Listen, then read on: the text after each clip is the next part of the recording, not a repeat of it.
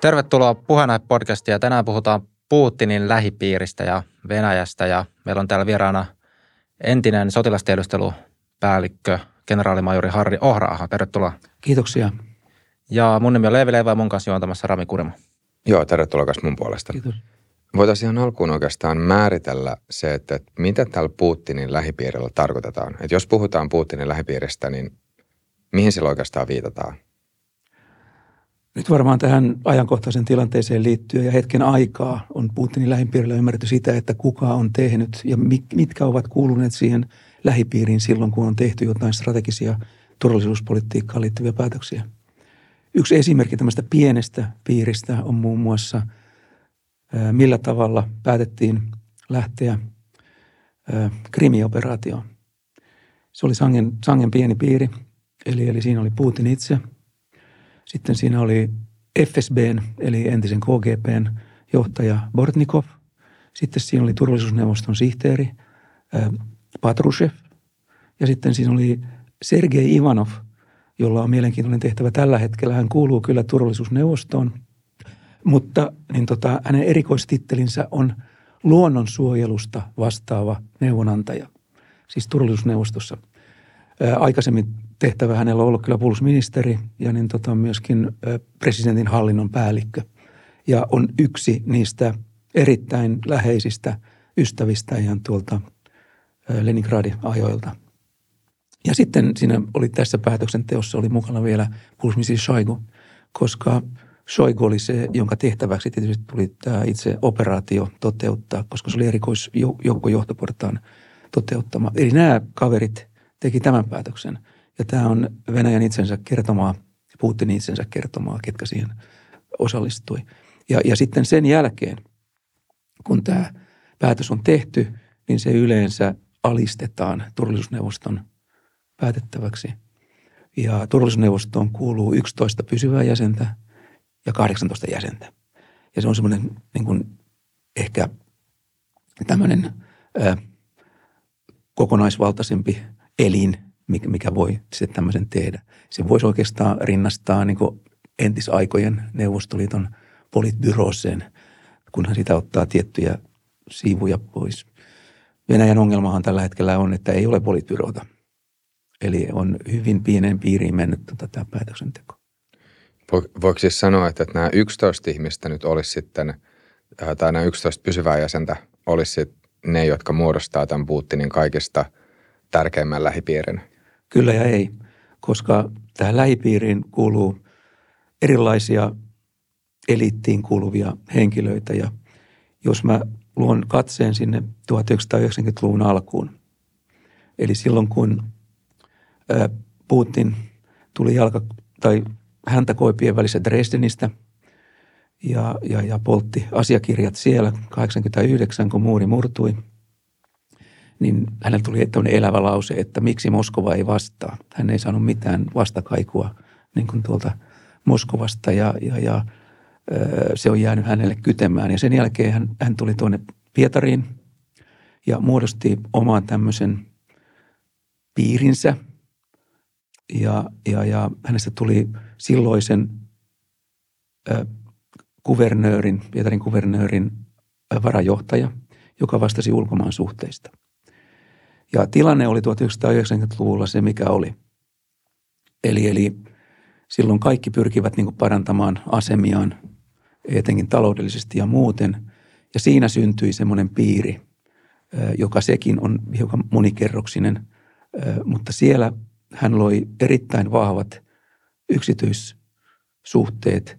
Ehkä luottomies, joka on koko ajan pysynyt tässä mukana, on Igor Shetsin – joka on Rasneftin toimitusjohtaja. Tämän Shetsinin tausta on se, että hänkin on KGP-läisiä. Hän on filologi ja hänen vahvuutensa on nimenomaan Espanjan ja Portugalin tulkki. Hän oli Afrikassa muun muassa KGPn tulkkina Mosambikissa ja Angolassa.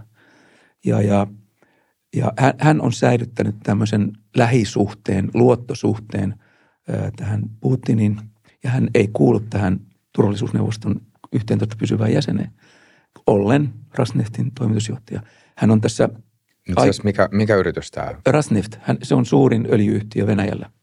Eli, eli niin kuin periaatteessa Gazprom on yksi semmoinen todella suuri konglomeraatti, mutta Rasneft on se, mikä niin tota vastaa tästä öljy, öljy, öljyn tuotannosta. Ja, ja siinäkin on eri polkunsa. Hän ei ole mikään liikemies, niin kuin tämä taustakin sanoo. Ja hän on tehnyt kovin paljon semmoisia päätöksiä, mitkä ei ole millään tavalla tekemisissä tämmöisen niin kuin normaalin liiketoiminnallisen päätöksenteon näkökulmasta. Hän on yksi niistä kavereista, joka päätti uudelleen kansallistaa ää, niin tota, tämän Venäjän voimavarat, eli juuri energian. Ja se tapahtui juuri 2003-2004. Muistamme Hadarkovski, Jukos, Skan, Jukos operointineen. Hän halusi tehdä tämmöisen niin liberaalimman lähestymistavan Venäjän liike-elämään. No tuli sukset ristiin Putinin kanssa ja hän vietti seuraavat kymmenen vuotta vankilassa. Ja Hadarkovski sen jälkeen sitten on niin tuota, tuolla lännessä tuomassa omia näkemyksiään esille Venäjästä. Ensi, viime kirja taisi häneltä tulla Rasus Conundrum, joka kertoo nimenomaan tämmöisestä Venäjän toiminnasta juuri, juuri siinä aikana, kun, kun, kun hänellä oli vaikeata ja niin edelleen. Se oli semmoinen avainkohta 2003-2004. Siis tämä kaikki niin kuin Setsinistä. Ja hän tuli siihen välillä myöskin presidentin hallintoon. Hän oli presidentinhallinnon varajohtaja ja taisi olla hetken aikaa myöskin ministeriössä niin, niin vastaamassa energiasta. Mutta sitten hänet siirrettiin tuonne Rasneftin toimitusjohtajaksi, joka niin kuin yhtäkkiä kuulee, niin tota ei ole mikään semmoinen paikka, missä niin kuin tullaan köyhäksi. Päinvastoin hän teki paljon semmoisia operointia, opero, operointia, joka myöskin turvasi Putinin ja hänen lähipiirinsä niin tota, taloudellisen varallisuuden. Eli, eli näitä liikkeitä on tapahtunut paljon tässä matkan varrella. Eli tämmöinen on Igor Setsin. Hän tunsi niin tota, Igor Setsinin jo sieltä Leningradin Pietarin ajoilta, ja, ja hän oli Putinin sihteeri itse asiassa silloin. Ja, ja se luottamus on äärimmäisen tärkeä nyt tässä tilanteessa etenkin, että se luottamus säilyy. Siinä ei ole niinkään tärkeää se, että olet sä kovin tämmöinen ää, ää, pätevä laadullisesti vai, vai mitä, vaan sun täytyy olla niin tota, luottamuksen, luottamuksen ja luottamuksen arvoinen – hyvä, tätä perataan hiukan sitä 1990-luvun alusta, niin, niin, niin Setsin oli siellä. Medvedev oli hänen oikeudellinen neuvonantajansa tai koko sen Sobchakin toimiston oikeudellinen neuvonantaja. Eli Dmitri Medvedevin historia tulee myöskin sieltä. No niin kuin tiedämme tämän historian, millä tavalla tässä nyt sitten mentiin eteenpäin, niin siinä tehtiin diili niin, että perustuslain mukaan Putin luopui sitten tästä presidenttiydestä neljäksi vuodeksi ja luovutti sen Dmitri Medvedeville ja sitten se otettiin uudelleen sitten Putinille ja sillä tiellä olemme. Eli, eli on neljäs kausi meneillään. Se, minkä se Medvedevin aika teki, oli se, että presidentin valta-aikaa pidennettiin kahdella vuodella kuuteen, kuuteen vuoteen. Niin, että kun Putinista tuli 2012 presidentti, niin tämä toinen vaihe nyt loppui 2024 ja siihen onkin tietysti peliliikkeitä, että millä tavalla siitä voitaisiin mennä, eteenpäin. No se on Medvedevistä. Heilläkin meni sukset ristiin sitten niin tota siinä vaiheessa Medvedev ja Putinilla 2013, kun hänellä alkoikin olemaan pieniä ambitioita, että ehkä tämä homma ei tarvitsekaan mennä tällä tavalla. Ja yritti perustaa tämmöistä omaa pienpuoluetta e, näiden liberaaleiden, osin liberaaleiden kanssa ja muuskin sitten niin tota, Jeltsinin niin sanotun perheen, perheen kanssa – No siitä ei tullut mitään tunnetuin seurauksin ja sitten Medvedevistä tuli pääministeri ja sitten hänet yhdessä vaiheessa siirrettiin tuon turvallisuusneuvoston varapuheenjohtajaksi ja se on tällä hetkellä Dimitri Medvedevin päätehtävä. Ja niin kuin olemme nähneet, niin tota, se presidentin aika hänellä oli suhteellisen tämmöistä valveutunutta hipsteriaikaakin jopa. Hänestä yritettiin tehdä ehkä tämmöistä niin kuin Venäjän Obamaa – mutta nyt nämä viimeiset kannanotot, mitä me olemme kuulleet, niin periaatteessa Medvedev on vähän niin kuin tämmöinen luokan paras primusoppilas, pyrkii olemaan ahkera ja nyt tällä hetkellä hän ahkeroi kaikkein rajummilla niin tota, ulostuloilla, mitä nyt yleensä voidaan kuvitella tässä tilanteessa olevan, muun muassa ydinaseuhkailuja ja kaikkea muuta, joka ei sopinut hänen profiilinsa silloin, kun hän oli presidentti aikana. No nyt me ollaan nämä, nämä kolme kaveria käyty läpi, eli, eli Setsin, Sergei Ivanov – ja, ja sitten Medvedev. Sitten, mikä on äärimmäisen tärkeää ja johon on todella läheiset suhteet edelleenkin Putinilla, mutta jotka eivät kuulu tähän turvallisuusneuvostoon. Eli, eli Kovaltsukin veljekset. Juuri Kovaltsukista sanotaan niin, että ö, hän on vähän niin kuin Putinin pankkiiri.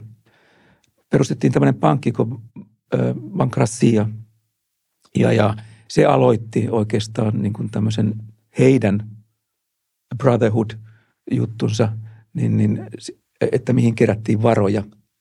Ja, ja sitten on vielä kolme keskeistä henkilöä, jotka liittyy hyvin paljon Suomeenkin, juuri sieltä Pietarin ajoilta. Gennady Timchenko, jolla on myöskin Suomen passi. Ja, ja hän oli se, joka operoi sitten näitä varoja, kun öljyä myytiin ulkomaille, niin siihen perustettiin tämmöinen yritys kuin Gunvor, joka sitten tuli sanktioiden vaikutusten alla ja niin poispäin. Niin sitä kautta tälle pienelle piirille hommattiin sitten rahaa lisää. Ja sitten siinä oli myöskin eräs pankki – niin kuin hänen takanaan. Ja sitten vielä veljekset, Rottenbergin veljekset. Ja, ja he ovat lähinnä niin, niin, niin judon kautta tulleita kavereita ja, ja niin edelleen. Eli, eli tämä on hyvin hä, tämmöinen häilyvä tämä, niin kuin mikä kuuluu siihen läipiiriin, kuka milloinkin. Mutta tärkeintä on kaikissa asioissa ollut aina se luottamuksen rakentaminen. Ja, ja sitten siellä on vielä Patrusevin, jonka mainitsin aikaisemmin, joka osallistui siihen päätöksentekoon silloin, kun Krimin, Krimin valtauksen lähetti. Niin, niin Nikolai Patrusev on ollut koko ajan myöskin matkalla mukana. Hän muun muassa oli KGPn ä, turvallisuusjohtaja ä, silloin, kun hän asui Karjalassa. Eli, eli kaikki nämä kaverit itse asiassa tavalla tai toisella tunnistaa ja tietää Suomen. Putin ä, vieraili ystävyyskaupunki – silloin, kun hän oli siellä Pietarissa ystävyyskaupunki Turussa tosi useaan otteeseen. Ja ensimmäiset meidänkin johtohenkilöistä varmaan sai ensimmäisen kerran tuta tai tuntea Putinin, kun hän kävi Turussa, ainakin Turun kaupungin johtaja, ja niin poispäin. Ja, ja, ja koska hänellä oli kansainväliset suhteet niin kuin vastuualueenaan, niin sehän mahdollisti vaikka mitä. Ja siinä lyötiin niin tota, yhteen tämmöisen kolmen toimijan tämmöisen kimppa. Oli tämä Pietarin Sobchakin johtama kaupunginjohto, sitten siinä oli KGP-organisaatio ja sitten siinä oli mafia. Tampoin mafia taisi olla vahvi, niin tota silloin tuolla, tuolla, tuolla ää, Pietarissa. Niin, niin, tässä luotiin semmoinen kolme yhteys, jolloin, jolloin jonkinnäköisellä säännöllä mentiin eteenpäin, mutta siinä piti olla aika varovainen kyllä, koska – silloin oli vielä toiminnassa tiettyjä tämmöisiä uhkatekijöitä, niin kuin syyttäjävirasto ja tämmöiset asiat, että kaikki ei ollut niin kuin hanskassa. Ja, ja, ja, mutta sieltä lähtee tämä niin kuin kumpuamaan tämä niin kuin yhteinen Brothers in Crime-yrityksen rakentaminen. Ja se oli se 1990-luvun alku. Ja tietysti Rootenbergin veljekset tunnetaan ihan 2010-luvulta näistä Helsingin hallihankkeista – ehdottomasti, niin tota, ja, ja hänen poikansahan osaa hyvin suomea ja on mukana tietysti siinä, siinä mukana. Eli, eli tässä on kytkeytyneenä nyt niin tota, tämä Suomen passikuvio tietyllä tavalla. Ja, ja nythän hän kyllä asui sitten pääosan, pääosan ajastaan vaimonsa kanssa tuolla Sveitsissä, mutta nyt koska on sanktioiden alainen, niin hän, hän asuu tuolla, tuolla, tuolla Venäjällä. Jos vähän menisi tähän 90-lukuun ja yksi mitä usealtakin asiantuntijalta on kuullut tästä nykysodasta niin kuin tilannekuvaa tai vertausta, että tämä on niin kuin tämmöisiä Neuvostoliiton hajoamissotien niin kuin viimeisiä taistoja, mitä käydään, niin sit, jos palaa 90-luvulle ja tosiaan tämä niin kuin Venäjä, joka sen Neuvostoliiton hajottua jäi tai muodostui, niin sitten kysymys, että mihin se valta jäi siellä, että jos meiltä hajosi Neuvostoliitosta se niin kuin valtiokoneisto, mutta sitten esimerkiksi nämä suuryritykset, niin ei, eikö näin, tämä on mun oma ymmärrys ainakin, että nämä pitkälti jäi niin kuin sieltä Neuvostoliiton ajolta suht samanlaisina Venäjän ajoille, niin mihin se valta jäi niin kuin 90-luvulla, että kenellä oli valtaa, kun tämä uusi Venäjä? Joo. Tämä on erittäin hyvä pohdinta kaiken kaikkiaan, mitä tapahtui 1990-luvulla, joka sitten se vaihe päättyi oikeastaan 2003-2004. Jos mennään vielä syvemmälle Neuvostoliittoon, niin siellä oli oikeastaan kaksi tämmöistä klaania, jotka johtivat aika ajoin. Oli Ukrainan klaani, ja siihen yllätys, yllätys kuuluu Rushev ja Brezhnev ja Patkorni vielä. Ja sitten oli tämä Leningradin mafia. Eli, eli, ja tietysti tiedämme sen, että mistä Stalin on kotoisin, eli Tsukashvili oli, oli Georgiasta ja niin edelleen. Mutta, mutta se menee hyvin syvälle myöskin Neuvostoliiton aikaiseen toimintaan, tämä Ukraina-lähestymistapa. Mutta tämä vallan, vallan siirtyminen sitten, jota kuvailin siinä 1990-luvun alussa, niin, niin johon kytkeytyi juuri tämä mafia ja rikollinen toiminta ja etenkin KGP. KGP jäi kuitenkin 1990-luvulla pikkusen lähtötelineisiin. Silloinhan yritettiin Jeltsin aikana niin tota erilaisia organisaatioita rakentaa tälle turvallisuuspalveluille. Ja vieläkin näemme sen, että FSB ei ole KGP, vaan siihen kuuluu myöskin tämä SVR, joka on ulkomaan tiedustelupalvelu. Se ei kuulu tällä hetkellä siihen FSB-kokonaisuuteen. Että sitä pilkottiin, pilkottiin vähän. Mutta siitä huolimatta FSB on kova tekijä. No hyvä, silloin 1990-luvun puolessa välissä tapahtui se, että niin kuin hallinnon puolelta haluttiin pohtia tätä myöskin, että millä tavalla tätä uusjakoa voitaisiin tehdä. Ja siellä oli muun muassa lännestä aika paljon neuvonantajia – muun muassa tämmöinen Chicago Brothers, kun niitä sanottiin, niin Yhdysvalloissa pohdittiin, annettiin neuvoja Kaidarille, joka oli pääministeri ja kumppaneille, että miten tätä hommaa pitäisi tehdä. Chubais, joka oli siihen aikaan presidentinhallinnon johtaja, niin, niin hän, hänelle tuli idea, että jos jaettaisiin tämä Neuvostoliiton ominaisuus vouchereilla, että, että jos jokaiselle jaetaan, oliko se nyt joku 60 dollaria jokaiselle ihmiselle – ja, ja silloinhan siis Venäjän omaisuus olisi todella vähän ollut. Laskisin, että joku tuommoinen 99 miljoonaa, niin kuin se jako. Ja kun tiedämme, missä tällä hetkellä nämä hinnat liikkuu näissä, näissä suurissa yrityksissä, niin se oli aivan jotain, jotain toista. No hyvä, tämä meni ihan pieleen tämä Voucher-juttu. Ja tämän muistavat venäläiset, etenkin tästä demokratiakokeilusta. Venäjä ei mennyt ihan putkeen. Ja näitä vouchereita ruvettiin nostaa sitten. Etenkin niillä, kellä oli pätäkkää – niin tota, ne ostivat näitä vouchereita hillittömästi koko ajan ja osa rupesi, päätti, että pitää jonkinnäköinen yksityinen pankki perustaa. Ja sitten nämä komsomolilaiset muun muassa olivat niin kuin lähdössä tähän. Se oli nuorisojärjestö Neuvostoliitossa tämä komsomol. Ja muun muassa Harkovski kuului tähän jengiin. Eli se rupesi niin kuin perustaa pankkia ja niin tota, ensin tämmöistä yksityisyristämistä pientä, joka perestroikka salli. Ja niin tota, sitten ne lähti rakentamaan niitä ja – yllätys, yllätys, sitten 2003 Jukos-öljyyhtiö, niin, niin se oli suurin öljyyhtiö Venäjällä ja Hadarkovski oli maailman rikkaimpia ihmisiä. Se, missä meni pieleen, niin Hadarkovskin osalta tai Putinin näkökulmasta, että Hadarkovski liikaa veljeili Yhdysvaltojen kanssa, yhdysvaltalaisten öljy- öljyyhtiöiden kanssa ja kenties alkoi liikaa myöskin sotkeutumaan politiikkaa. Ja se oli hänen virheensä. Se Jukoshan sitten periaatteessa niin kuin ostettiin erään bulvaaniyhtiön kautta ja sitten tuli Rasneft. Eli, eli tämä on se historia, millä tavalla tämä Rasneft muodostui jälleen kerran niin ehkä maailman isoimmiksi öljyyhtiöiksi tällä hetkellä, jota johtaa tämä Igor Shechin. Eli, eli tämä oli se niin kuin vallan, vallanjako oli siten, että se oli aluksi näillä oligarkeilla. Eli niihin kuului tämän Arkovskin lisäksi Berezovski – ja se kuului tähän, hän oli yksi, joka esitti Putinia sitten Jeltsinille, että hänestä voisi tulla hyvä johtaja. Kuvitteli, että sitä voidaan pitää aiso, aisoissa. Koska historia on se, että 1996 presidentinvaalit oli Venäjällä ensimmäinen, ensimmäiset, jota todellakin sormeiltiin, koska Jeltsini haluttiin jatkaa presidenttinä. Ja taustalla oli juuri nämä Beresovskit ja osin, osin muut oligarkit, koska pelättiin kommunistien uustuloa koska kommunistit alkoivat yhtäkkiä niin kuin siinä vaiheessa juuri tulemaan takaisin. Ja tätä ei haluttu tässä liikemiesporukassa. Siellä oli Kusinski. Peresovskihan oli varmaan ensimmäisiä, ensimmäisiä niin autotehtailijoita Venäjällä sitten 99-luvun lopussa. Ja sitten Kusinski tuli mukaan ja Beresovski myöskin tähän media, mediajuttuun.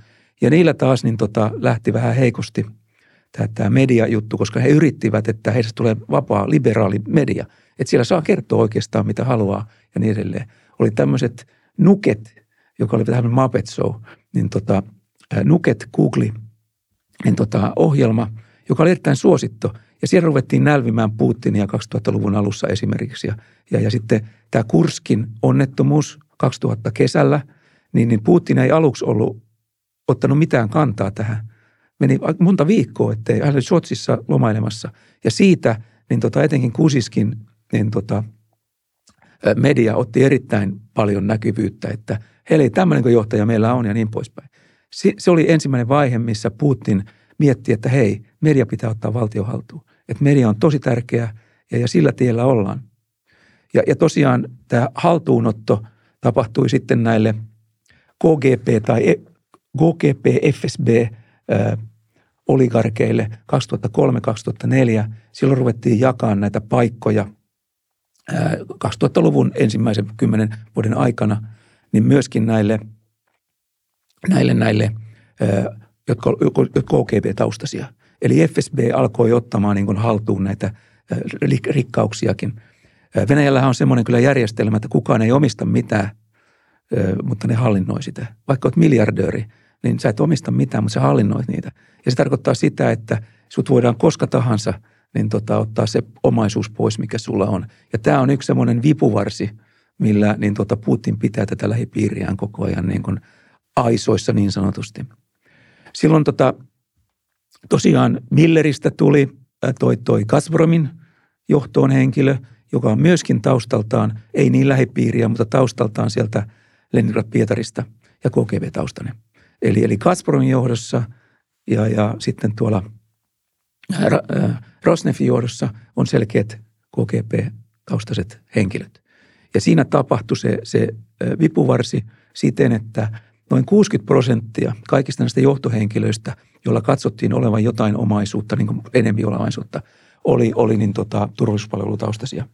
Ja sitten siirryttiin siihen 2010-luvulla, että ruvettiin antamaan myöskin näitä normaaliin virkakoneistoon kuuluvia tehtäviä FSBlle. Eli, eli silloin mentiin 80 prosenttiin siitä, että turvallisuuspalvelutaustaisia on melkein joka tehtävässä tällä hetkellä Venäjällä. Ja kun puhuttiin siitä, että kuka on Putinin lähipiiri, niin se lähtee niin kuin sieltä muovautumaan kaikilla tavalla sitten niin kuin ylöspäin. Ja siinä on monta eri vaihetta. Oli tämä niin kuin normaali liikemies-olikarkkivaihe ja sitten siirryttiin tähän FSB-olikarkkivaiheeseen.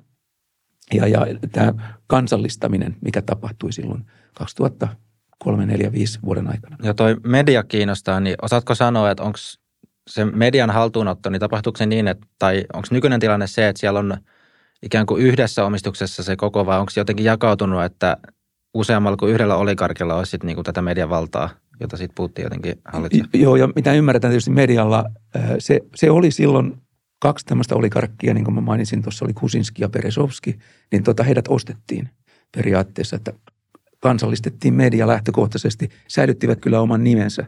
Eli nythän on vahvempia Rassia ja sitten tässä Sputnik, joka toimii ulkomailla ja niin edelleen. Ne on hyvin vahvasti pääsääntöisesti valtion ohjauksessa. Tuolla presidentin hallintoon kuuluu näitä mediamoguleita,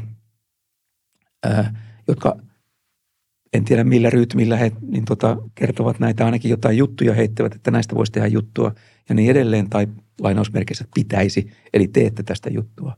Niin, niin siellä on semmoinen henkilö, ää, niin, niin tuossa varajohtajana presidentin hallinnossa, kun Andrei Gromov, hän on vastuussa nimenomaan tästä, tästä, tästä printtimediasta ja TV-mediasta ja niin edelleen, eli Gromov. Ja hänkin voi lukeutua lähipiiriin, mutta ei kuitenkaan ole niin, kuin niin lähipiirissä, mutta vastaa tiedottamisesta. Toinen on Kirjenko, joka vastaa nimenomaan nettipuolesta. Ja sitten Kirjenko oli aikaisemmin ollut jo pääministerinäkin.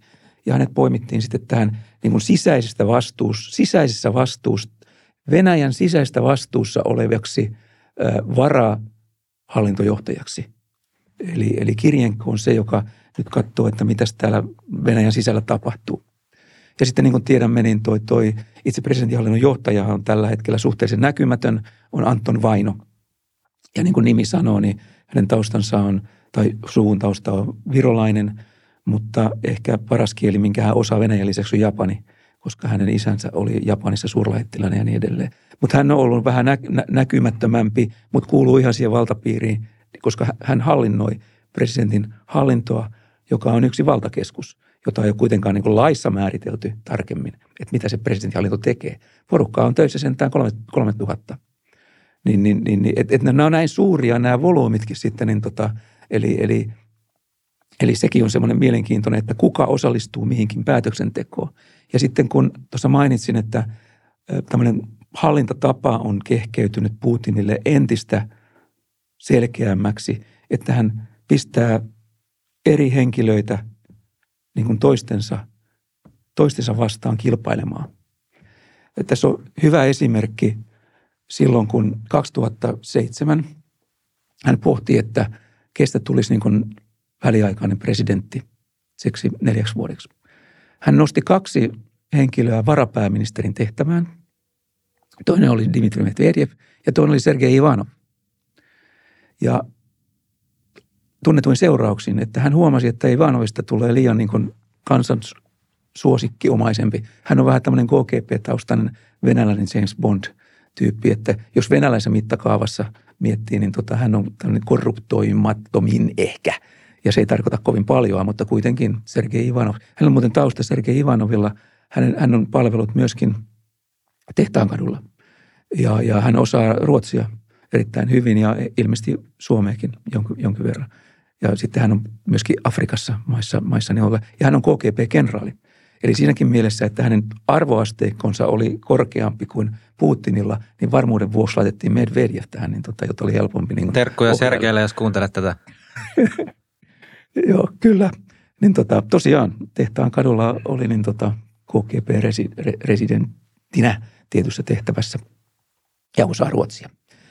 Ja, ja, eli siellä on aika paljon kielitaitoa, niin kuin sanoin, että Shetsin on portugalia, espanjan kielen tulkkia, ranskaa kielisesti osaa, että kyllä sillä sitä, ja ymmärtääkseni Putin ymmärtää ainakin Saksaa aika hyvin, että kun on Dresdenissä palvellut KGP-kaudella. Ja, ja tosiaan laitettiin nämä vastakkain, ja, ja Putin katsoi, että kyllä nyt varmaan on Dimitri laitettava tähän, koska – toi Sergei saattaa olla pian, että hänen kansansuosionsa kasvaa liikaa, ja, mutta hänestä tehtiin puolustusministeri. Hän oli puolustusministeri ja hoiti sen tehtävän ihan tyylikkäästi. Ja, ja, ja, ja sitten kun heillä on kuitenkin tämä kaveruussuhde niin pitkältä ajalta ja tunsivat yhtä aikaa olevat niin tota KGP-kouluissa ja niin poispäin, mutta kuitenkin ää, arvoasteikoltaan Sergei oli korkeammalla tasolla. Kuinka paljon tällä Putinin lähipiirillä on historiallisesti ollut valtaa ja kuinka paljon sillä on valtaa nykypäivänä? Joo, mä oon kuvaillut hiukan, niin tota, minkälaisilla polkuja tässä on menty, menty eteenpäin. Ja voisin kuvitella, että tällä matkalla, silloin kun Putinista tuli niin kuin valtakunnan henkilö ja ollen sitten tuossa presidentin hallinnossa muun muassa valtion omaisuudesta vastaavana henkilönä – ja, ja sitten hänestä tuli FSB-johtaja vuodeksi ja, ja, ja sen jälkeen Patrushev tuli FSB-johtajaksi. Eli, eli silloin kun hän tuli niin tota Moskovaan, niin vahvistui tämä vahvi FSB-veljeys. Ja mielenkiintoista on se, että arvakkaas, mikä on ainoa niin tota juliste, mikä kerrotaan olevan niin, niin Putinin poika, poika tuon nuoris, nuoruus, nuoruusajan seinällä.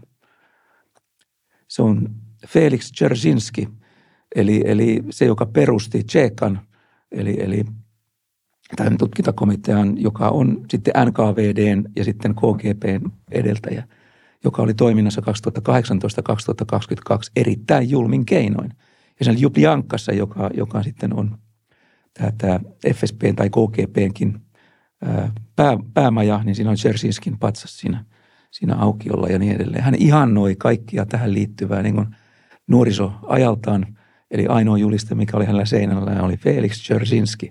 Ja sitten hän ihastui semmoisen TV-sarjaan, joka Suomessakin on näytetty kevään 17 hetkeä, jossa oli tämmöinen venäläinen äh, vakooja Saksassa ja, ja eri, erilaisin kiemuroin ja niin edelleen. Ja hän ihaili myöskin Andropovia, joka oli KGP-johtaja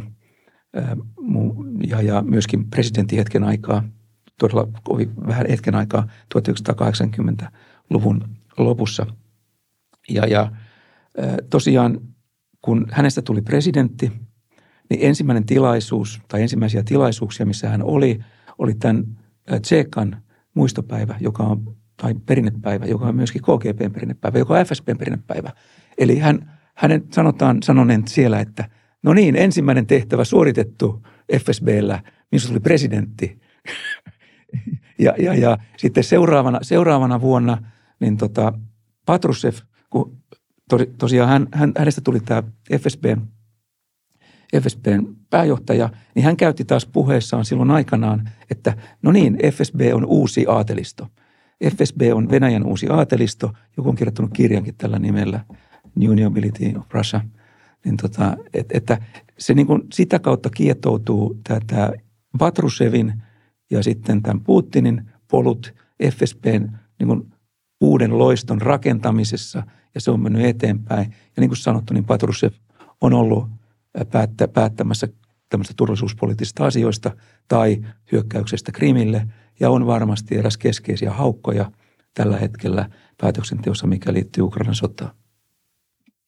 Joo, jos vähän vielä kuvailisi, tota, että miten nämä energiayhtiöt, Gazpromit ja muut ja sitten tämä Kremlin, niin niiden välinen valtasuhde, että voiko sanoa, että jossain vaiheessa, tai jos niin kuin miettii sellaista tasapainoa ja mihin suuntaan se on mennyt, niin onko se ollut tilanne, että esimerkiksi Gazpromin pääjohtajalla olisi ollut yhtä paljon tai jopa enemmän valtaa kuin Kremlillä, ja mikä se niin tilanne on nyt, että on, onko tänä päivänä jollain Gazpromin johtajalla niin mitään sanavaltaa suhteessa Kremliin? On sanavaltaa tietysti sen yhtiön omaan toimintaan. Nyt tietysti täytyy miettiä, että kun näitä viimeaikaisia toimintoja on katsonut, kun räjäytettiin Itämerellä kaksi Gazpromin Nord Stream-hankkeen putkea, niin eihän se taloudellisesti mitenkään järkevää. Mutta jotenkin sitten tässä hybridioperaatio maailmassa, niin, niin näin kuitenkin tehtiin. Ja en sano, että se on suoraan, nyt sanon, että sen takana on Venäjä – mutta sanon kuitenkin todennäköisyydellä, että vaikea löytää mitään muuta tahoa, mikä se voisi olla, ainakaan mikään tämmöinen terroristiorganisaatio, joka hyötyisi tästä. Niin, niin ristiriitoja saattaa tulla sitten siitä, että, että mikä on se poliittinen päätös ja sitten mikä on taloudellisesti järkevää. Ja tässähän on, taitaa olla lyhyen ajan kuluessa näistä, ei johtohenkilöstöä ihan, mutta, mutta sieltä lähellä johtohenkilöstöä tapaturmaisesti tiput, tippuen veneestä tai sitten tuolta parvekkeelta tai mistä milloinkin on 14 henkilöä saanut tällä tavalla, tällä tavalla loppunsa. Ja he ovat olleet ihan kuitenkin niin kuin hallitsevia siinä talouselämässä.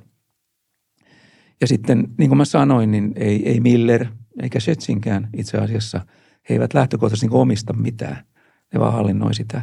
Ja sen Kremlin hyväksyntä – pitää saada eri, silloin jos puhutaan isoista asioista, niin varmaankin näin ja vaikea lähteä siihen, siihen niin kuin sitä haastamaan. Mielenkiintoinen yksityiskohta on se, että näillä kaikillahan on omat myöskin tämmöiset turvakoneistonsa. Gazpromin, kun terrorismin vastaisen sotajoukon, kun se perustui, niin siinä yhdessä vaiheessa taisi olla 30 000 niin kuin aseellista joukkoa Gazpromilla. Ja tämä onkin se yksi mielenkiintoinen asia, jota, jota pitää miettiä niin kuin tässä lähitulevaisuudessa, että aseita alkaa olemaan aika monella organisaatiolla. Jos nyt muutaman tässä luettelen, niin Tsetseenien Ras, Ramzan Kadirovilla on oma armeijansa ja erittäin motivoitunut ainakin se Tsetseeniaa turvaamaan. Muutenhan ne on vähän tämmöistä, näyttäytyy mediassa, somessa, TikTok, Instagram-armeijalta. Mutta niin tota, Siinä on kuitenkin rivissä 20-30 000 aseistettua. Ja, ja sitten rikollisporukoilla on aseita. Ja nyt rikollisporukat varmaan tämän liikekannallepanon myötä alkaa kiinnostamaan yhä enemmän näistä aseista. Sitten kun tätä vapaaehtoisjoukkoja perustettiin, niin tietyillä alueilla rakennettiin jopa kolme vapaaehtoispataljoonaa, siis alueella. Niillä on aseita. Eli tässä on kaikki potentiaali olemassa niin kuin siihen, että asiat saattaa mennä todella huonoon jamaan. Be, ö, tätä ö, Wagner, Wagner-joukolla, joka on palkka-armeija, sillä on aseita ja ihan viimeisenkin päällä olevia aseita tällä hetkellä hyökkäävät tuolla Pahmutissa. Sitten on Raskvardia, joka on federaation kaarti, joka on Zolotovilla 340 000 sotilasta niin kuin lähtökohtaisesti. Paljon on nyt tällä hetkellä kuollut, se on, se on eri juttu. FSBllä on 200 000, ja josta lähtökohtaisesti puolet on rajavartioita, joilla on aseistusta. Sitten on äh, sisäisen ministerillä on omat joukkonsa, niillä on aseista. FSO on tämä valti- federaation turvallisuuspalvelu, joka vastaa musta henkivartioinnista ja niin edelleen. Niitä on 50 000. Eli tämmöisiä entiteettejä on vaikka kuinka paljon, jos tätä, tätä kokonaisuutta ei pidä kasassa. Ja, ja tämä on varmaan se yksi tekijä niin eliitillä kuin tällä sotapuolueella. Eli, eli mitä tahansa sitten tapahtuukin, niin jollain tavalla tämä pitää pitää hallinnassa, ettei niin kuin, varsinkin tämä viimeinen tapaus, muistatte tuolla Belgoradissa, niin, niin – kaksi-kolme tatsikkia alkoi ammuskelemaan ampumaradalla. Ja siinä oli etninen tausta. Eli, eli, eli tämä, nyt kun ollaan näitä et, etnisiä Venäjän tasavaltoja käsitelty erittäin huonosti ensimmäisenä niin tota, niin tota tuonne rintamalle ja niin edelleen, muissa tässä reservi, reserviin otossa, niin, niin siellä ei oikeastaan ole hyvä tunnelma ei Tuvassa eikä, eikä Baskiriassa eikä missään muussakaan Dagestanissa näissä semmoisessa tasavallassa, missä ei ole etnistä enemmistöä. Ja niilläkin on aseita. Ja tämä niin kuin on mielenkiintoinen kehityskulku, jota kannattaa kyllä seurata. Niin, voiko ajatella tällä, että jos miettii Putinin näkökulmasta, niin täytyy pitää huoli siitä, että nämä, kun luettelit noita eri osastoja, että kukin näistä osastoista ja heidän johtajansa kokee, että on heille hyödyllisempää olla tässä Kremlin alla kuin sitten liittoutua jonkun toisen tämmöisen osaston kanssa Kremliä vastaan. Onko tämä se tilanne? Joo, e- ehdottomasti näin. Ja niin tota, vaikka tämä on Putin ei olekaan omnipotentti, eli, eli kaikkia hallitseva ja niin edelleen, mutta kuitenkin hän on luonut semmoisen järjestelmän, joka lähtökohtaisesti niin kuin toimii sen, sen kärkikaartin kautta, koska siinä on niin paljon tämmöisiä checks and balances, että sä voit, kaikki näistä johtotyypeistä on johonkin rikokseen – niin kuin, ää, jota, jotakin rikoksia tehnyt, joka tarkoittaa sitä, että aina on mahdollista lähteä syyttämään. Ja lähtökohta voi olla se, että joko muutat niin tota pois Venäjältä ja muutut CIA-agentiksi, tai sitten niin tota, ruvetaan tähän, tähän oikeusprosessiin. Koska Putin, valtiorakenne on semmoinen, että Putinilla on nimitysvalta kaikkiin näihin keskeisiin tehtäviin. E, enkä puhu nyt pelkästään asevoimien ylijohto, vaan puhun myöskin korkeimman oikeuden tuomari, perustuslakituomio, perustuslakituomioistuimen puheenjohtaja, pääministeri tietysti ja kaikki ministerit. Suoraan presidentin johdossa on viisi ministeriötä, eli hallituksen ohi.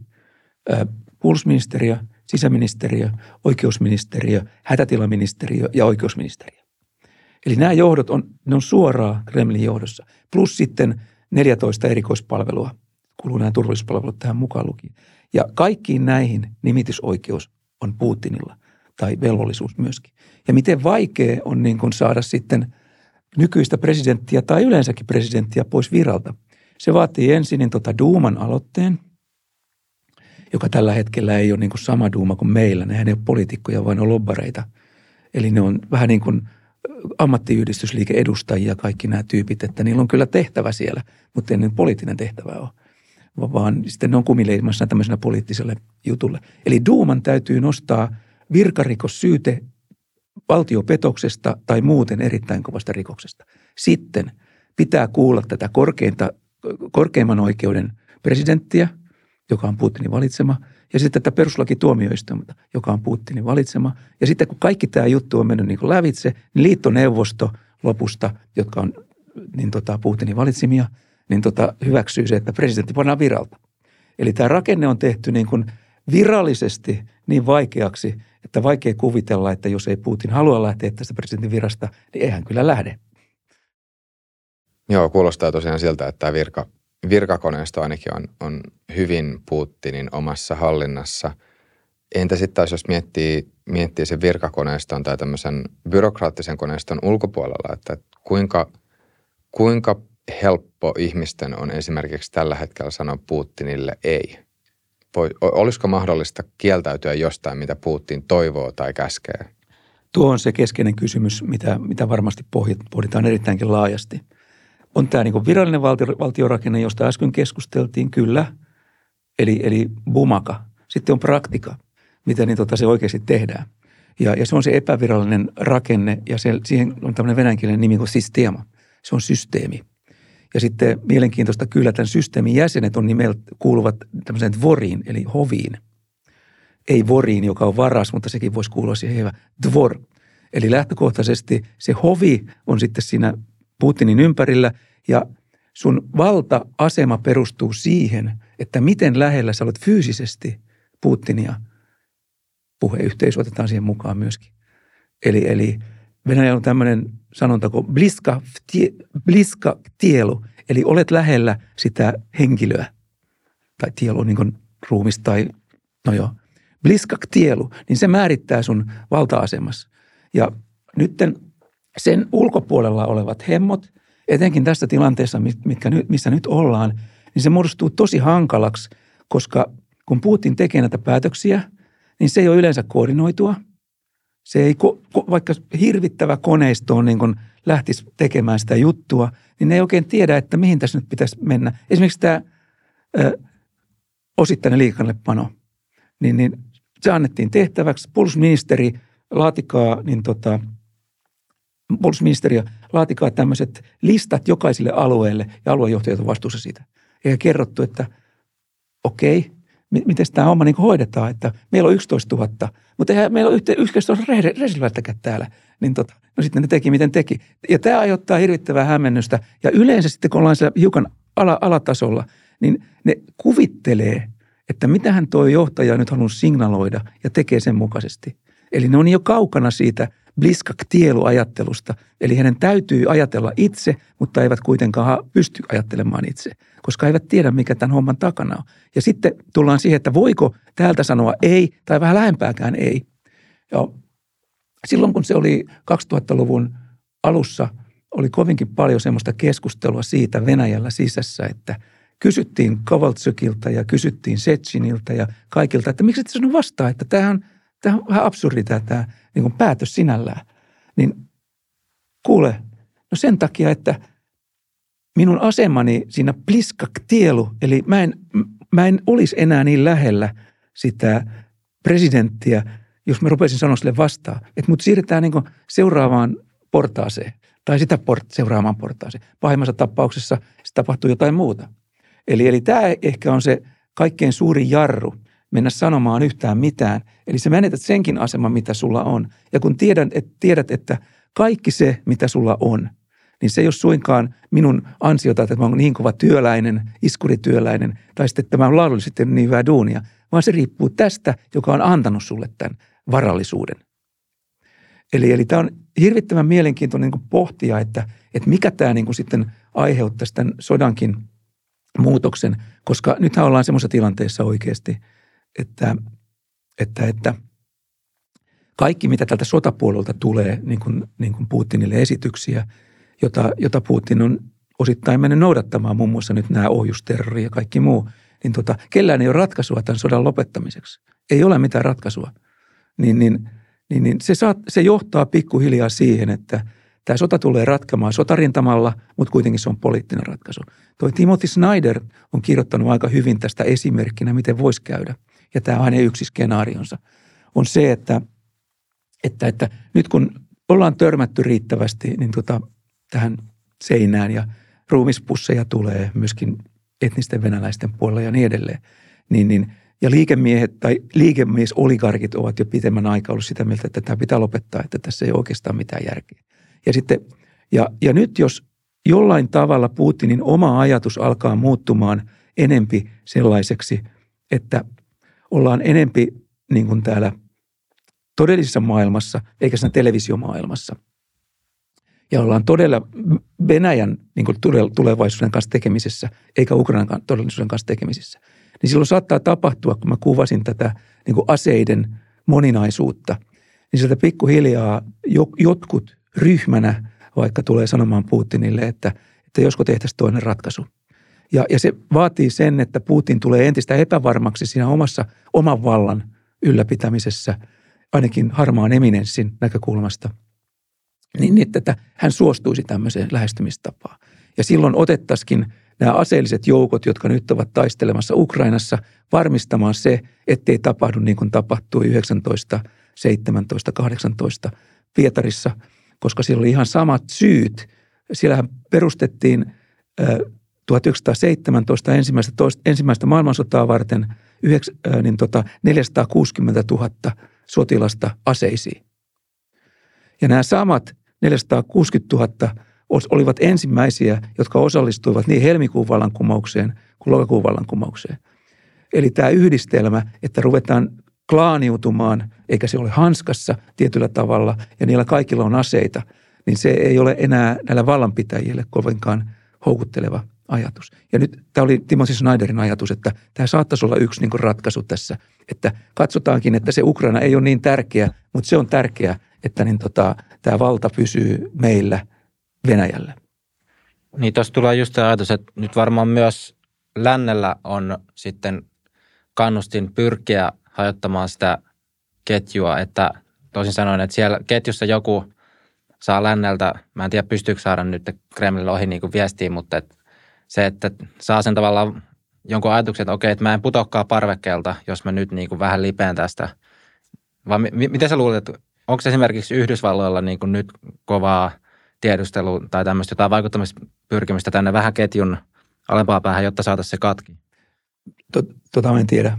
Tota, se on varmastikin, että totta kai Yhdysvallat kaikki mahdollisuuden keinoin tällä hetkellä päätiedustelukohteet on valtiollisesti Kiina ja Venäjä – se on kuitenkin selvää. Irani siinä, siinä tietysti mukana sivussa. Mitkä ovat keinot ja millä tavoin, ei, ei, ei tiedä. Niin tota, siihen on vaikea spekuloida sitä. Mutta niin kuin sanottu, niin varmasti on sadalla prosentilla on tiedustelu mukana tässä koko ajan, että mitä, mitä siellä on käynnissä. Mutta se vaikutus on äärimmäisen vaikea, niin tota, ainakin tässä vaiheessa tuohon kokonaisuuteen, että siitä alkaa tippua vähän enempikin parvekkeelta porukkaa niin kuin eri syistä, jos näin, näin havaitaan. Itse asiassa tuossa kun mainitsit nämä parvekkeelta tippumiset, niin kuinka paljon Putin on sitten käyttänyt, tai kuinka paljon Putin on ihan vain yksinkertaisesti e- eliminoinut sitten ihmisiä, jotka on katsonut oman valta-aseman säilyttämisen kannalta haitalliseksi? Tämä tulee taas siihen, että onko se Putinin suora käsky vai onko hän antanut ymmärtää vai onko joku ymmärtänyt signaloinnin sillä tavalla. Esimerkkinä Litvinenko on, on yksi. Ja, ja jos sä olet, ja Skripal, jos sä olet niin tota, pettänyt KGP, KGPnä ja, ja Venäjän siinä sivussa, niin sulla ei ole kovin turvallista asua kyllä sitten ulkomaillakaan. Peresovskille kävi varmaan vastaavasti.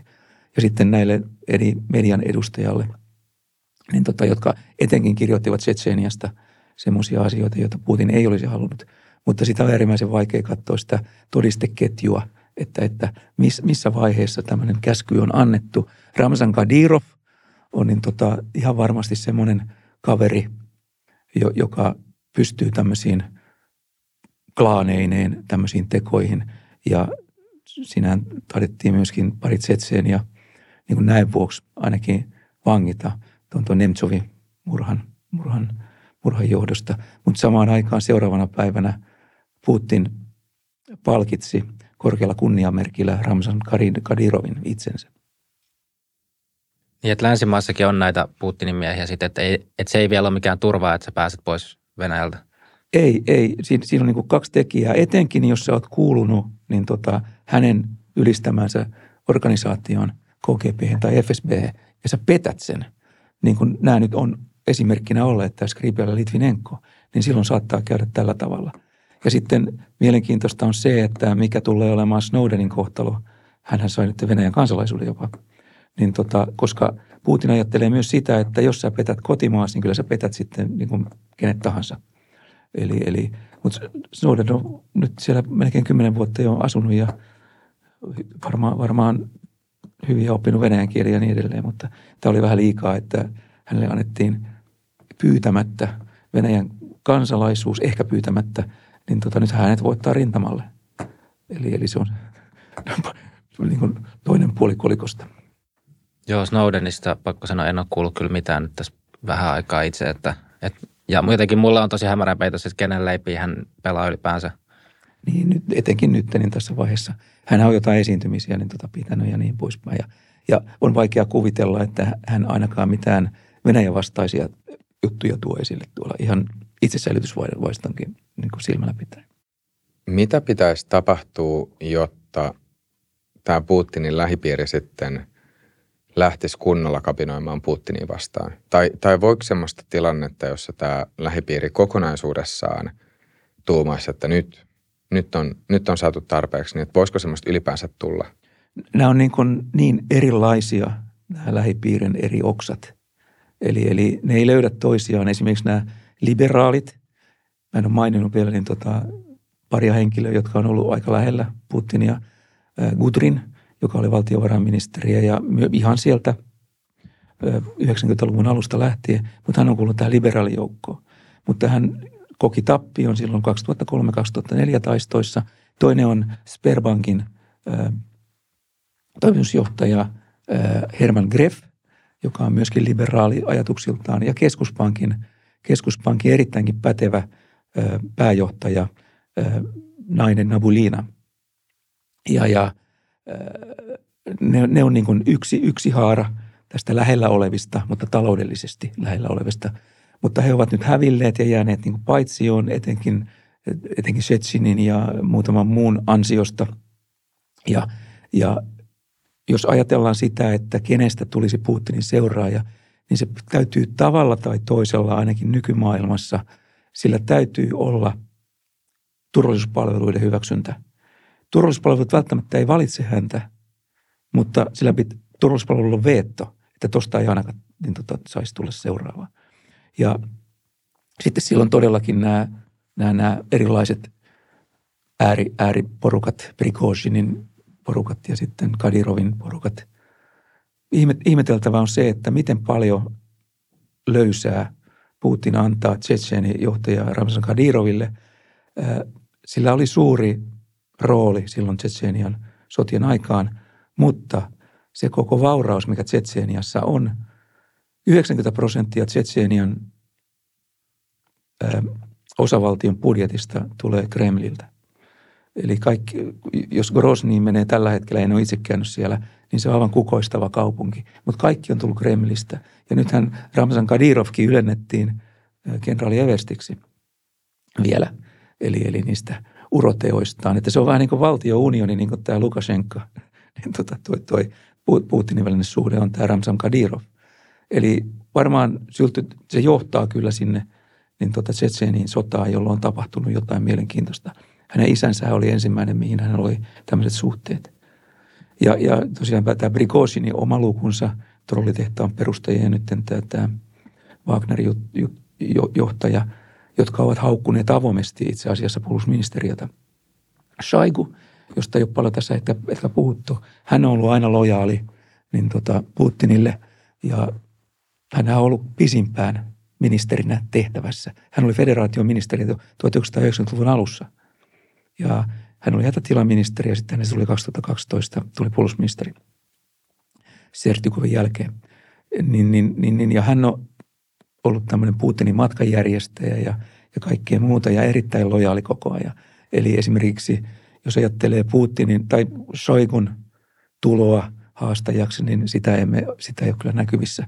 Ja asevoimat on aika paljon demoralisoitu nyt ja, ja, ja huonosti motivoitunut ja kaikkea muuta tämän sodankin seurauksena – Eli vaikea nähdä, että se lähtisi niin kuin ainakaan soikutasolta eteenpäin. Sitten jos joku vahva komentaja on toinen jotain, ja tällä hetkellä ehkä näköpiirissä muuta kuin sitten tämä Viikin, joka tietysti on Putinin itse valitseman tällä hetkellä Ukrainan rintaman venäläisten joukkojen komentaja. Mitä sä arvioisit, että kuinka paljon tämä Putinin lähipiiri luottaa toisiinsa? Ja sitten vielä, että jos jotenkin vähän vähän avaisi sitä, sitä luottamusta, että, että onko niin, että Putin luottaa siihen omaan lähipiirinsä vai onko siinä vaan semmoinen asetelma, että, että molemmilla tahoilla on kannustin luottaa? Tämä viimeinen on hyvä johtopäätös. Siinä on kannustin kummallakin puolella ja kun se on niin pitkä tietyillä henkilöillä, sanotaan vaikka Patrushev, niin tota, on, on pitkä suhde ja myöskin FSB varmasti tällä hetkellä koko organisaatio on erittäin kova luottamus. Ollen se Felix Jersinskin niin tota, juliste sillä seinällä nuorena poikana. Ja, ja koko se viisi keskeistä FSB-henkilöä on varmastikin näiden käskyjen takana. Sieltä ei ole helppo niin kuin nähdä tämmöisiä juttuja ollenkaan. Ja sitten katsoo näitä Milleriin ja, ja katsoo jotenkin Shechiniin, niin kuin sanoin, niin kaikkein ehkä luotetuin on juuri tämä Shechin. Sitä kautta on niin kuin vaikea nähdä, että tämmöistä tulla. Että kyllä siinä jonkinnäköinen kollektiivinen yhdessä päätös pitää syntyä jollain, jonkun, jolla on riittävästi valtaa – niin tota, tehdä tämä yhdessä Putinin kanssa. Ei sillä tavalla, että se syrjäytetään, vaan niin ei kabinettivallankumous, vaan että nyt täytyy tehdä oikeasti jotakin. Että, ettei, nyt että se on Venäjän kohtalo, niin tota, ää, Montarissa. Mm, aivan. Joo, just mietti, mietti tavallaan sitä, että onko tämä lojaliteetti semmoinen, mikä, mikä on aitoa vai semmoista, mikä on sen tilanteen sanelemaa. Eli toisin sanoen, että voisiko – voisiko olla niin, että jos, jos Putinin asetelma jotenkin heikentyisi tosi paljon, niin olisiko nämä lähipiiriin kuuluvat ihmiset ja tahot semmoisia, jotka pyrkisivät auttamaan Putinia vai onko niin, että, että jos sitten näyttäisi siltä, että, että nyt nousee sitten joku uusi johtaja tilalle, niin sitten lo, lojaliteetti vaihtuu nopeasti? Joo. Se, se klaaniutuu. Eli olet, olettakaa menin tota, että Putinille ihan kaveri 70, että jos tulee joku, joku sydänjuttu tai jotain muuta, niin vaara on, että tämä klaani jutuu. Ja jo tässä historian saatossa on muodostunut tämmöisiä erilaisia klaaneja. Esimerkiksi eräässä vaiheessa oli vastakkain Shetsin ja Medvedev. Niistä ei tule mitään yhteistä klaania, vaan ne on, ne on eri, eri klaanijohtajia. Myöskin Zolotov – joka on sen Raskvardian eli Kartin johtaja ja henkivartija aikanaan oli Putinille. Hän ei tule toimeen Setsinin kanssa. Eli, eli se ei lähde niin kuin siitä, että Setsin nyt tässä jotenkin siinä klaaniutumisessa ottaisi Solotovin mukaan. Sulla on 340 000 sotilasta ja kaikkea muuta. Niin se, se, ei, se ei tule toimivaa. Venäjällä ei ole semmoista vahvaa historiaa tämmöisiin sotilasvallankaappauksiin. Ja niin kuin sanon, niin tällä hetkellä Shoigu on aika, hän on toimeenpaneva Samalla tavalla kuin Lavrov on ulkoministerissä toimeenpaneva, ei kovinkaan paljon niin valtaa, mutta totta kai häntä täytyy kuunnella, jos sotilasoperaatioihin mennään. Ja, ja samaten Gerasimov, joka on yleisikunnan päällikkö. Eli sieltä on niin vaikea, vaikea nähdä, että periaatteessa asevoimat ovat yksi, puolustusministeri on yksi klaani, mutta se ei ole tämmöinen niin suoranainen uhka näistä syistä jo, että missä tilassakaan niin tota asevoimat tällä hetkellä on. Ja ää, Patrushev niin tota, on uskollinen kyllä ja arvostaa erittäin paljon Putinia. Eli hän on ehkä semmoinen, joka haluaisi jatkaa tällä samalla tiellä, minkä Putin on viitoittanut. Ja, ja Sergei Ivanov on minusta tämmöinen hiukan semmoinen kortti, joka ei ole näkynyt tässä viime aikoina kovinkaan paljon, mutta niin kuin sanottu, niin mielenkiintoinen tehtävä. Hän vastaa luonnonsuojelusta ja – taisi olla eläinsuojelusena mukana, niin tota, ja kuitenkin on turvallisuusneuvoston jäsen. Mutta tässä pitää myöskin, myöskin miettiä sitä, että kuka olisi se, tai mikä olisi se taho, jonka kanssa länsi olisi niin kuin tilaisuudessa ruveta neuvottelemaan. Nämä kaikki on mukana tässä, tässä sodassa. Putin varmisti sen sillä tavalla, muistatte sen näytös, näytösjutu, jossa hän keräsi kaikki turvallisuusneuvoston jäsenet sinne ja sitten rupesi, ja Nariskin ja siinä pistettiin vähän niin kuin alta liitpankin, ja joka ulkomaan tiedustelun päällikkö. Niin, niin, niin, niin hän sitoutti kaikki tähän toimintaan. Samaten oli, hän oli erikseen vielä istunto pari päivää sen jälkeen tämän liigeolikarkkien kanssa. Sitoutti heidät tähän. Eli, eli näistä on vaikea löytää semmoinen, kenen kanssa tässä voisi niin keskustella. Nyt on noussut esille niin kuin tätä toista sukupolvea, pari, pari tyyppiä.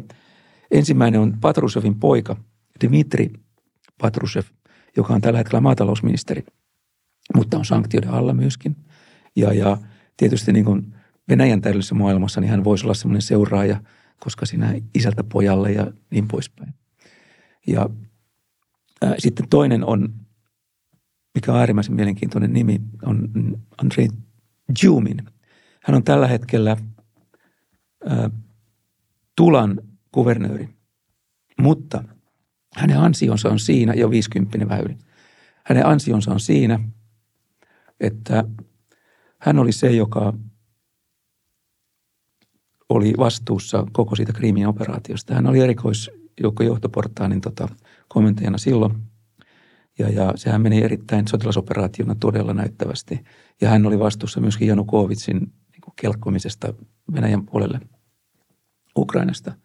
Ja, ja Tjumin on, on siksi mielenkiintoinen, että hän on myöskin GRUn kenraali, ottaen huomioon juuri tämän erikoisjoukkojohtoportaan toimet – ja sitten hänet panettiin varmaan kasvamaan tuonne kuvernööritehtävään. Tula ei ole mikään vähäpätöinen siellä Moskovan eteläpuolella alueella. Ja hän on nyt siellä ollut tämän muutamia vuosia siviilijohtamassa. Ja kaikkein tärkein tehtävä hänellä hän tietysti on se, luottamuksen osoituksena on se, että hän on siinä samassa joukkueessa jääkiekko maalivahti, missä, missä tuo Putin pelaa. Eli, eli siinä on tulee nämä y- y- yhteydet siihen liittyen. Ja Sobjanin on yksi, josta ei ole puhuttu tässä vielä, joka on Moskovan, Moskovan kaupunginjohtaja. Ja mielenkiintoisella tavalla hän toi esille eilen taisi olla, että, että Moskovassa tämä liikekannallepano on toteutettu nyt. Onko se tehty niin kuin yhteisymmärryksessä Kremlin kanssa vai onko hän lobannut tämän? Koska ei kannata, jos jossain ei kannata, niin tota näitä mielenosoituksia odottaa, niin on Moskova. Eli, eli oliko se se syy vai mikä. Sobjanin on saanut suhteellisen hyväkin aikaiseksi Moskovassa. Ja hänenkin taustansa on se, että hän on aikanaan ollut presidentin hallinnon johtaja. Eli siinä, missä vain Anton Vaino on tällä hetkellä. Ja, ja hänestä on tehty tämmöinen vähän fuhtoisempi. Mä en tiedä, onko hän, miten tällä hetkellä ton, ton pakotteiden alla, mutta kuuluu turvallisuusneuvostoon joka tapauksessa, mutta ei pysyviä jäseniä muistaakseni. Mikä on kansan rooli, että kuinka monta ihmistä pitäisi mennä punaiselle torille, että sillä on sitä vaikutusta, vai onko se sitten niin, että eliitti esittelee sitten jonkun vaihtoehdon, jonka taakse sitten kansa asettuu? Niin, niin että kuinka paljon, kuinka paljon tämä Putinin lähipiiri reagoi tai kuuntelee, niin kuinka paljon Putinin lähipiiri kuuntelee kansaa? Joo, tässä on pistetty niin paljon pidäkkeitä sen kansan toiminnalle, niin, niin että, että sieltä on äärimmäisen vaikea lähteä niin kuin nousemaan – vaikka oppositiojäseniäkin katsoo, jotka on nyt ollut ihan nimekkäitä, minä Valni, joka lähti sinne korruptiovastaiselle tielle ja erittäin hyviä YouTube-pläjäyksiä tekee sieltä valiten aina henkilön kerralla.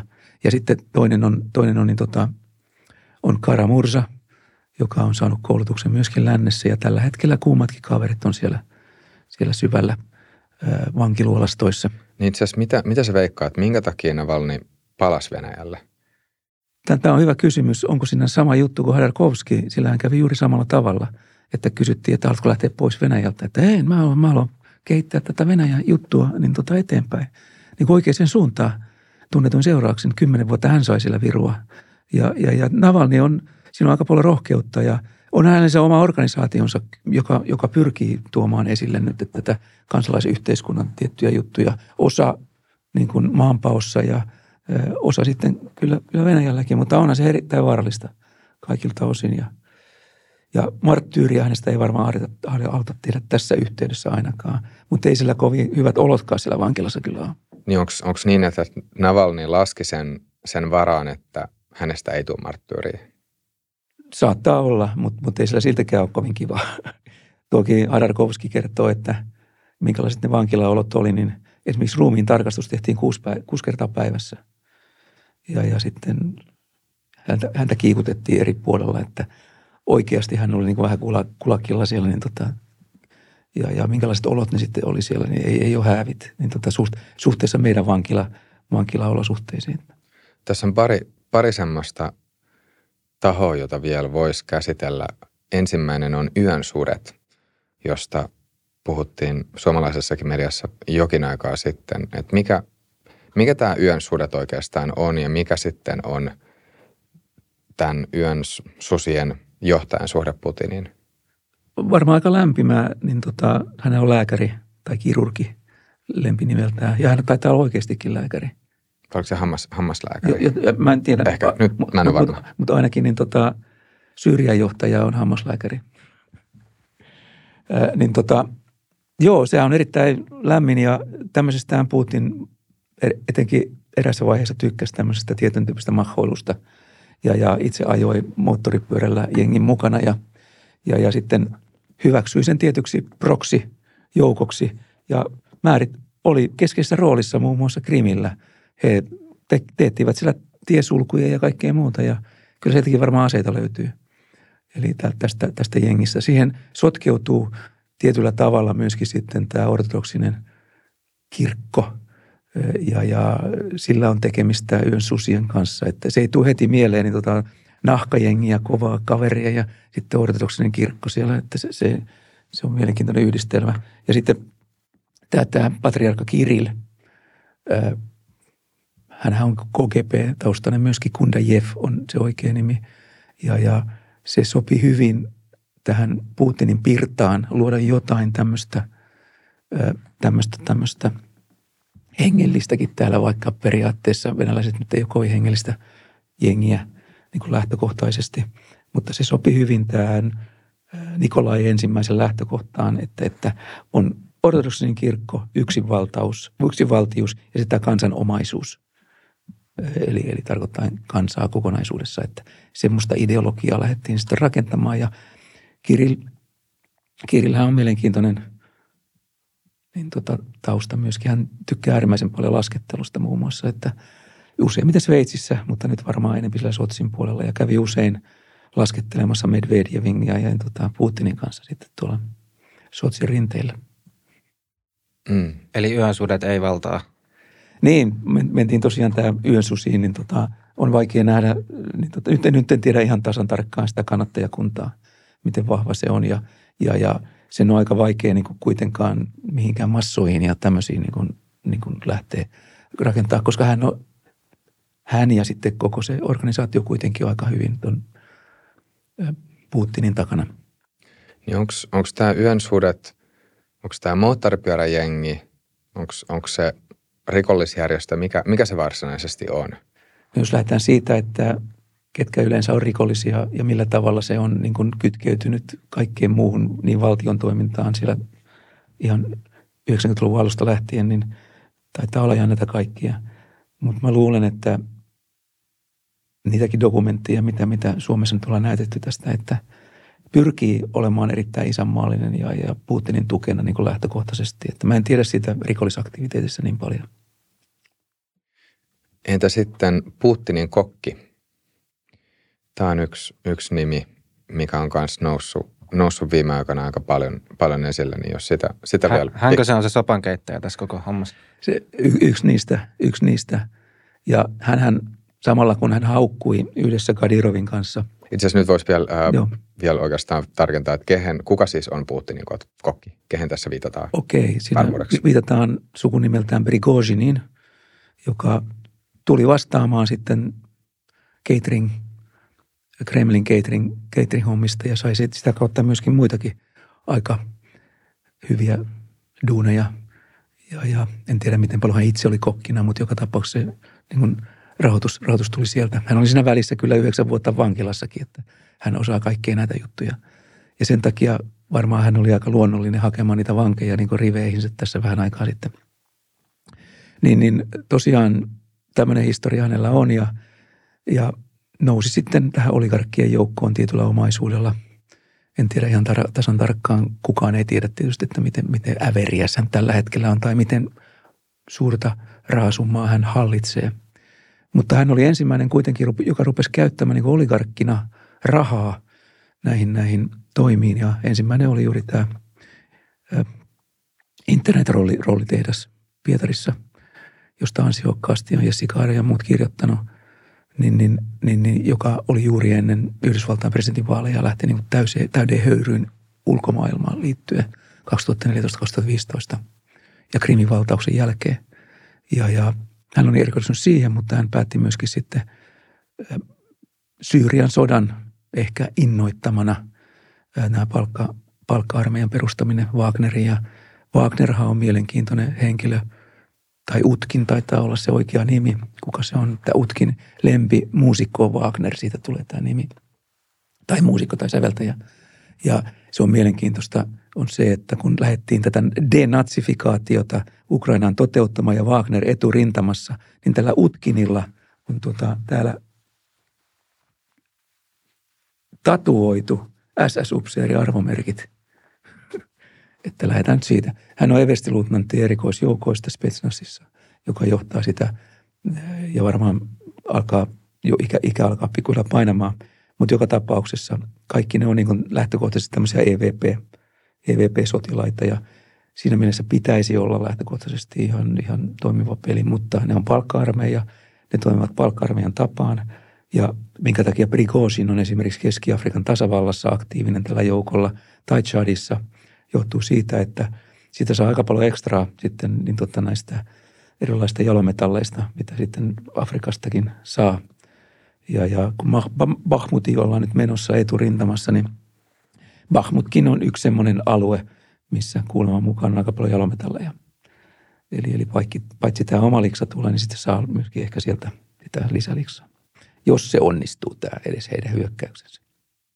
Joo, tuommoinen kokkikin on yllättävän vaikutusvaltainen. Ei täällä jotenkaan heti ehkä miettisi, mutta kyllä se, että, että sinne ylimääräisiä mausteita tosiaan sinne soppaan menee, niin se on ihan niin kuin merkittävä juttu Putinille. Ky- kyllä joo, ja on lojaali tietysti omalla tavallaan. Mutta se oli kyllä, kun he yhdessä Gadirovin kanssa haukkuivat puolustusministeriötä. Ja siinä oli myöskin vetoomus muille olikarkkeille, että käyttäkää te nyt varaa myöskin samalla tavalla minä käytän omia varojani. Niin niin tota, tähän, tähän juttuun, niin auttakaa nyt tätä sodan käynnissä myöskin näitä muita. Mutta liittyykö tähän, tähän oikeastaan se, että, että hän ei millään tavalla vastustanut tätä sotaa, vaan siinä kysymys oli siitä, että miten, miten sitä voi, sotaa voitaisiin käydä sitten entistä tehokkaammin tai paremmin. Juuri näin. Tämä on se, tämä on se niin kuin sekä Kadirovilla että, että Prikosinilla. Että se oli se. Taas jos mä Timothy Snyderin viittaan, niin tota, hänen näkemyksensä mukaan tilanne on se, että koska Brigoshin haki näitä vankilakundeja niin kuin näihin riveihin, niin, niin hän ei käytä parhaimpia joukkoja siellä etulinjassa, vaan nimenomaan näitä vankilakundeja, jotta hän sitten voi olla vahvempi, jos tota, kotimaassa tulee, Venäjällä tulee jotain, tai heistä olisi turvaa sitten siellä Venäjällä, sama Kadirovilla. Että, että nämä on mielenkiintoisia yksiköitä, mitkä on tässä sodassa mukana. Entä sitten tämä yksi sellisti? Vai oliko se sellon saattaja? On se, joo. Kuka, kuka hän olikaan ja mikä hänen suhde Putinin on? Se alkaa ihan sieltä Pietarista, Leninkarasta lähtien.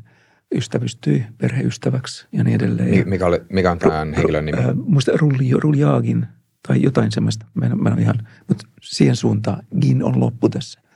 Ja, ja hän oli tämmöinen frontman, jonka kautta voi, voi laittaa Panamasaarille kaksi miljardia rahaa. Eli, eli hänkin niin hallitsee niitä, mutta ei niin omista lähtökohtaisesti.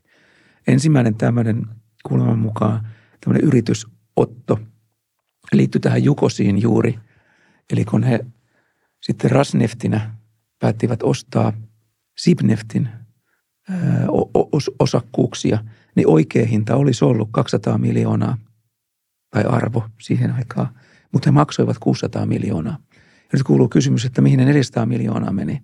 Ja, ja tarina kertoi niin, että se olisi mennyt tämän Setsin ja Putinin kautta ja heidän oman kassansa. Eli, eli tässä on hyvin paljon ollut mahdollisuuksia niin kuin sählätä, tai ei sählätä, vaan tuoda tähän omaan, omaan niin tota, varallisuutensa lisää, lisää rahoja ilman, että sitä niin kuin omistaa.